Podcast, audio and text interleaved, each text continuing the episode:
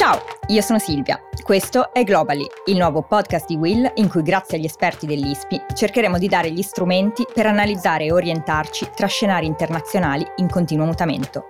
Il mondo cambia in fretta e questo è uno spazio per raccontare e capire il cambiamento, la geopolitica spiegata in modo chiaro. Oggi sono con me Alessandro Tommasi, CEO di Will, e Paolo Magri, vicepresidente esecutivo dell'ISPI. Buongiorno. Oggi si parla di Turchia e del Sofagate.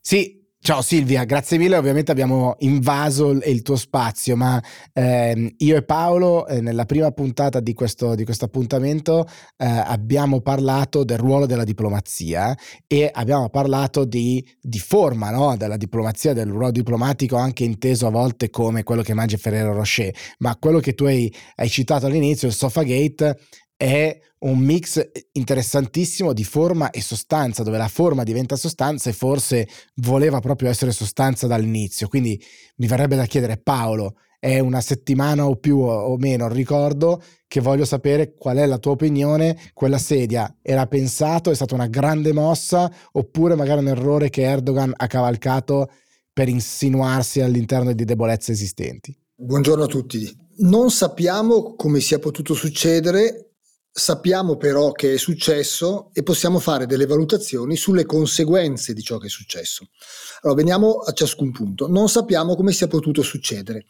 Perché non sappiamo come è possibile che sia successo? Perché gli incontri, e torniamo alla puntata di tempo fa che tu citavi Alessandro, gli incontri di, fra governi, fra istituzioni, sono molto regolati dal cerimoniale che è una cosa che suona molto antica come i Ferrero Rocher, come i cioccolatini di cui parlavamo, ma è un sistema molto semplice, chiaro e condiviso internazionalmente per stabilire quando si incontrano delle personalità importanti chi va per primo, chi si siede dove, chi deve stare vicino all'ospite più importante e sicuramente c'è stato un cerimoniale anche per questo incontro. Quindi prima di questo incontro ci saranno sicuramente incontrati i rappresentanti del cerimoniale della Presidente della Commissione Ursula, del Presidente del Consiglio europeo eh, Charles Michel e del Presidente turco Erdogan. E lo dico per esperienza diretta perché uh, l'ISPI ospita incontri di questo tipo alcune volte, eh, sono molto rigorosi e si trova un accordo, si stabilisce chi entra per primo, dove si siede, dove si mette. Non è successo questo, perché noi abbiamo visto chiaramente tutti la sorpresa di Ursula von der Leyen che si trova eh, in piedi quando il presidente Charles Michel è già seduto e Erdogan sono già seduti e si trova spostata in una posizione più defilata. Ci interrogheremo su come è stato possibile che non ci fosse un accordo precedente o se, nonostante un accordo precedente, vengo a quanto dicevi tu, c'è stata un'imboscata eh, di, del presidente Erdogan. Il risultato è che è successo e abbiamo visto tutti loro seduti e Ursula in piedi imbarazzata. E qui quali sono le conseguenze di questo che è successo ma non sappiamo perché è successo? È successo che eh, è successo con un paese molto particolare, la Turchia, che pochi giorni prima era uscita dalla Convenzione sulla tutela delle donne e dopo pochi giorni mostrare al mondo che non solo si esce dalla convenzione ma si lascia in piedi una donna è stato una, un, un segnale molto forte. D'altra parte, per Erdogan, questa scena ha avuto un impatto interno sui suoi elettori molto importante, del tipo la grande Turchia stabilisce lei chi è al suo livello e chi deve sedersi con lei, vicino a lei, e, ed è lei che detta le regole. L'effetto opposto, e chiudo, l'ha ottenuto questa scena per l'Europa. Perché in, in primis eh, abbiamo una Presidente della Commissione che è già sulla graticola per i vaccini ed è rimasta in piedi, è rimasta spiazzata, è rimasta imbarazzata, è rimasta titubante, in secondo luogo abbiamo visto il Presidente del Consiglio europeo, ricordiamo chi ci ascolta, la Commissione è un organo tecnico, eh, il Consiglio europeo è l'organo che rappresenta i governi dei singoli paesi. Quel signore, Charles Michel, si è seduto, non ha fatto neanche il gesto di alzarsi durante l'imbarazzo e quindi ci ha fatto percepire un po' di tensione, un po' di fastidio, confermata nei giorni successivi con le mancate risposte al telefono di Ursula von der Leyen a Charles Michel. E ci manca solo in Europa di avere, oltre i, problemi dei vaccini e le, i tentennamenti sui vaccini, anche una crisi istituzionale, cioè che due organi diversi, uno che rappresenta l'organo tecnico, la Commissione, uno che rappresenta i governi, non si parlino.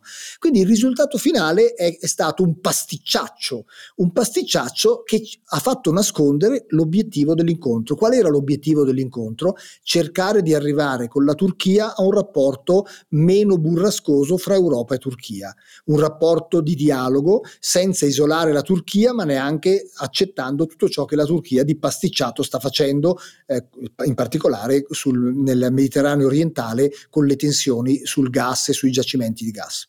Silvia, so che anche tu come me aspettavi questa risposta da, da qualche giorno, anche perché abbiamo vissuto in maniera diversa forse quelle, quelle scene. Sì, ci siamo confrontati su questo, su questo, tema perché io vedevo, per me è stata una scena alquanto sessista e, e abbiamo discusso su quanto appunto questo avesse un valore, no? il fatto che Ursula von der Leyen fosse una donna avesse un valore all'interno di questa dinamica. Ma sicuramente ha giocato questo perché c'è un precedente. Eh, a parte che condivido che, che fosse una scena eh, assolutamente sessista, cioè nel senso che il messaggio che è uscito è, è, sulle intenzioni che dobbiamo capire, è sicuramente quello, ma il tema importantissimo è che eh, un precedente incontro fra eh, Erdogan, sempre Erdogan, e Juncker, che all'epoca era il ruolo di Ursula von der Leyen, e Tusk, che era nel ruolo di Charles Michel, aveva visto una regia diversa, cioè c'era Erdogan seduto a fianco di questi due, delle famose poltroncine. Non c'era il sofà spostato per la Presidente della Commissione. Quindi la lettura che tu stai dando, Silvia, anche eh, fortemente sessista, è corretta perché comunque Erdogan ha questa visione no, della donna mh, madre di famiglia, donna di casa ed è una cosa che continua a ripetere a, al suo elettorato in qualche modo, quindi nel momento in cui si è trovato in quella situazione e quel, abbiamo sentito quel ehm, che è, poi è risuonato no, su tutto il web, in tutti i meme, io, io, mi sono sentita male. E t- dall'altra parte ho, ho, anche pensato che eh, ci fosse tantissima gente che diceva eh però lei non ha fatto una scenata e che scenata poteva fare d'altronde? Non è che potesse, in qualche modo il portavoce della commissione ha detto proprio è rimasta sorpresa ma ha preferito dare priorità alle questioni di sostanza rispetto al protocollo. Eh, Silvia, faccio due commenti. Il primo, per fortuna Uh, Ursula non ha avuto una reazione uh, stizzita e più forte di quella che ha avuto, perché lì avremmo assistito a, a, a, ad altra forma di sessismo, cioè eh, eh, la donna isterica che reagisce a una situazione dove politicamente bisognava tenere i nervi, i nervi eh, saldi, certo. Quindi, perché sappiamo come sarebbe andata. Questa lettura che stai facendo e che condivido, come dicevo in parte, la condivido totalmente, ma non è l'unica, sottolineavo, perché Erdogan è un politico di lungo corso eh, e eh, è stato abituato a incontrare leader politici eh, al femminile. Eh, il rapporto con la Merkel, che ha avuto alti e bassi, è un rapporto con un'altra leader donna importante dell'Europa. Eh, lì più che solo l'aspetto sessista c'era anche forse, ma lo stiamo facendo delle ipotesi, la volontà di mostrare che la Turchia, Stato forte, parla con gli stati, non parla con le burocrazie di organismi internazionali in primis, li mette al suo posto i funzionari delle burocrazie internazionali, ok? Cioè lui ha riconosciuto a Charles Michel, ex primo ministro del Belgio e capo del Consiglio dei capi di Stato europei, il ruolo pari al suo, tu sei il capo dei capi di Stato dell'Europa, lei è un burocrate, questo era il senso eh, che hanno spesso anche i russi per intenderci, eh, riconoscono gli stati forti ma non vogliono parlare con la, con la Commissione. Tra l'altro la Commissione eh, voi lo sapete, è quella che eh, a questi stati un po' complicati, eh, Russia, eh, eh, Turchia, rompe più le scatole, se vuoi, perché è quella che va sul, a negoziare le cose sui migranti e, e, punta i piedi, che parla di energia, cioè gli stati sono un, sempre un po' più morbidi eh, nell'interagire con questi interlocutori. Se, se posso, forse dire, quello che, che, che, vedo anche di interessante è che quel numero singolo di cui parlava Kissinger, che voleva sapere chi doveva chiamare, no? il numero che doveva utilizzare, ancora una volta abbiamo esposto che non è chiarissimo qual è il numero da, da fare, se è il numero del Consiglio o il numero della Commissione.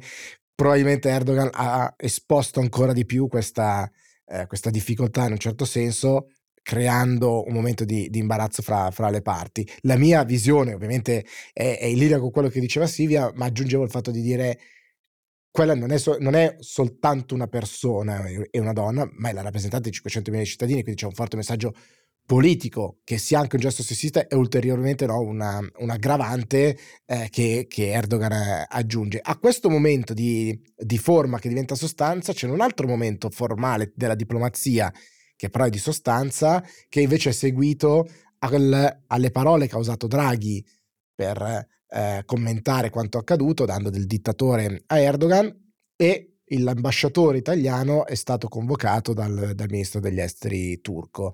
Eh, io mi sono immaginato la ramanzina e dover entrare nel, nell'ufficio di qualcuno che ti sgrida, tu ti prendi questo momento. Quanto è lontano, Paolo, dalla, dalla realtà questa immaginazione che mi sono fatto e che cosa vuol dire nella realtà quando succede una, qualcosa di questo tipo? Ah, credo che non sia lontano dalla realtà, però eh, non immaginiamoci la sfuriata con urla e portaceneri lanciati. Eh, il mondo diplomatico è fatto, appunto, ne abbiamo parlato anche l'altra volta, anche di freddezze e durezze eh, che si esprimono nelle parole senza che i toni lo siano. Ma sicuramente eh, è chiaro che eh, la, la, la Turchia non ha gradito e ha risposto anche mh, immediatamente, non con, non alzando la posta, avrai notato, eh, c'è stato tutto sommato un tentativo ovviamente di protesta, questo era ovvio, eh, ma eh, senza alzare per ora i toni in modo forte, perché anche la Turchia, lo dicevamo prima, è un attore, un interlocutore diplomatico molto abile e sa benissimo che deve interagire eh, con i vari interlocutori, cioè la Turchia è importante per l'Italia, ma l'Italia è importante per la Turchia, quindi si richiama l'ambasciatore, gli si dice non abbiamo gradito, ma non si tirano i portaceneri per intenderci. Eh, la risposta turca è stata, beh, tutto sommato eh, Erdogan è stato eletto in più elezioni con milioni di voti, il signor Draghi, il professor Draghi, non è stato eletto da nessuno. Chiaramente è una forzatura, ma c'è un elemento su cui dobbiamo riflettere. Noi, l'Occidente, i paesi eh, democratici, possono e devono sicuramente denunciare l'accresciuto autoritarismo e le deviazioni dal regime democratico, penso ai diritti delle donne, ai diritti eh, del, dei giornalisti che la Turchia ha visto in questi anni. Da lì a definire il sistema turco una dittatura è una, un elemento un po' forzato, nel senso che in effetti in Turchia si vota e per esempio nelle ultime elezioni amministrative eh, ci sono stati le tre città più importanti del paese che sono passate alle opposizioni, addirittura in una Istanbul Erdogan eh, ha imposto il ricalcolo dei voti perché non era convinto che avesse vinto l'opposizione, che ha vinto anche dopo che c'è stato un, un, un passaggio ulteriore. Quindi ci sono altri dittatori più dittatori al mondo e io non credo che noi possiamo pensare alle relazioni internazionali di questo mondo già così terribilmente complicato. Eh, basate su eh, attribuzioni di titoli, l'assassino, il dittatore, eh, perché non andiamo da nessuna parte, perché in effetti eh, c'è in tutte queste accuse un fondo di verità, ma su questo la diplomazia non costruisce molto perché crea solo contrapposizione bisogna capire nel fare uh, accuse pesanti qual è, questo è il lavoro della diplomazia, qual è l'obiettivo, qual è il prossimo passo, cosa si vuole ottenere da un interlocutore. Cioè l'obiettivo di tutti è evitare che paesi diventino dittature, non denunciarli e basta e, e poi lasciarli andare per la loro strada.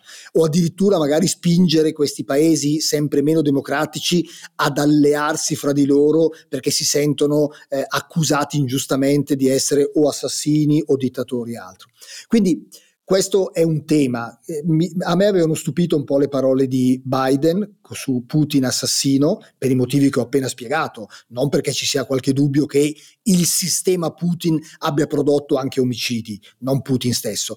Eh, così mi ha stupito un po' il, l'Erdogan dittatore, non perché non ci sia elementi per dire che sta diventando più autoritario, ma perché definirlo dittatore quando il mondo è pieno di tanti altri dittatori con cui facciamo affari, facciamo visite, facciamo incontri, è un po' eh, insolito. Chiaro, quindi insomma, per, per concludere, eh, questo è stato un po' appunto un disastro, tra virgolette, diplomatico, per cui però le reazioni sono state anche molto diverse, no? Per, per Michel è stata una figura disastrosa e ha provato a fare delle mezze scuse che non sono andate neanche particolarmente bene, visto che eh, von der Leyen non, poi non gli ha neanche risposto. Per la Turchia è stato seguito il protocollo, ma sicuramente è un rafforzamento della sua immagine pubblica in Turchia. Per l'Unione Europea c'è stato un incidente, ma per concludere fondamentalmente alla Draghi, anche se è un dittatore, è un dittatore di cui si ha bisogno. Certo, la vera domanda che dobbiamo porci è eh, eh, quanto l'alzare i toni, eh, che è la domanda di fondo delle relazioni internazionali, cioè quanto denunciare cose che non ci piacciono in situazioni in cui poi con quegli interlocutori dobbiamo dialogare e cooperare, faciliti il dialogo e la cooperazione. Questa è la domanda. E qui c'è il, il, i due rischi. I rischi eh, del, del coccolare le dittature perché ne abbiamo bisogno, dobbiamo cooperare, o il rischio opposto di isolarle totalmente e lasciarle libere sulla loro strada, sulle loro derive. E, ci siamo interrogati su questi due estremi, dal nazismo prima, eh, ci si interroga ora sulla Cina, ci interroghiamo in modo diverso sulla, sulla, sulla Russia sulla Turchia.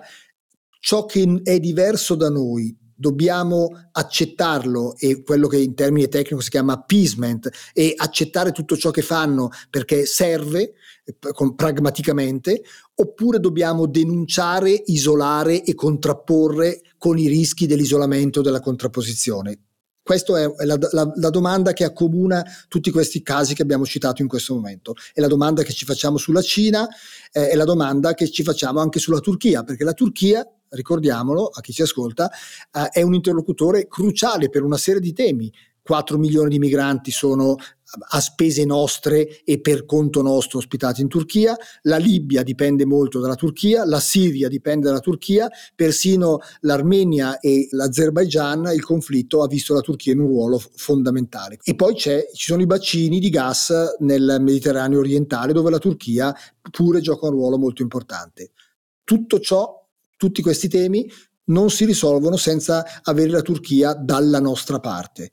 Ecco, noi continueremo a uh, studiare e a confrontarci su questo tema, sulla Turchia, ma anche su tutti gli altri paesi che abbiamo nominato su Globally con ISPI. Io ringrazio eh, Alessandro Tomasi e Paolo Magri per aver partecipato a questa puntata e ci sentiamo alla prossima. Grazie. Grazie. Ciao.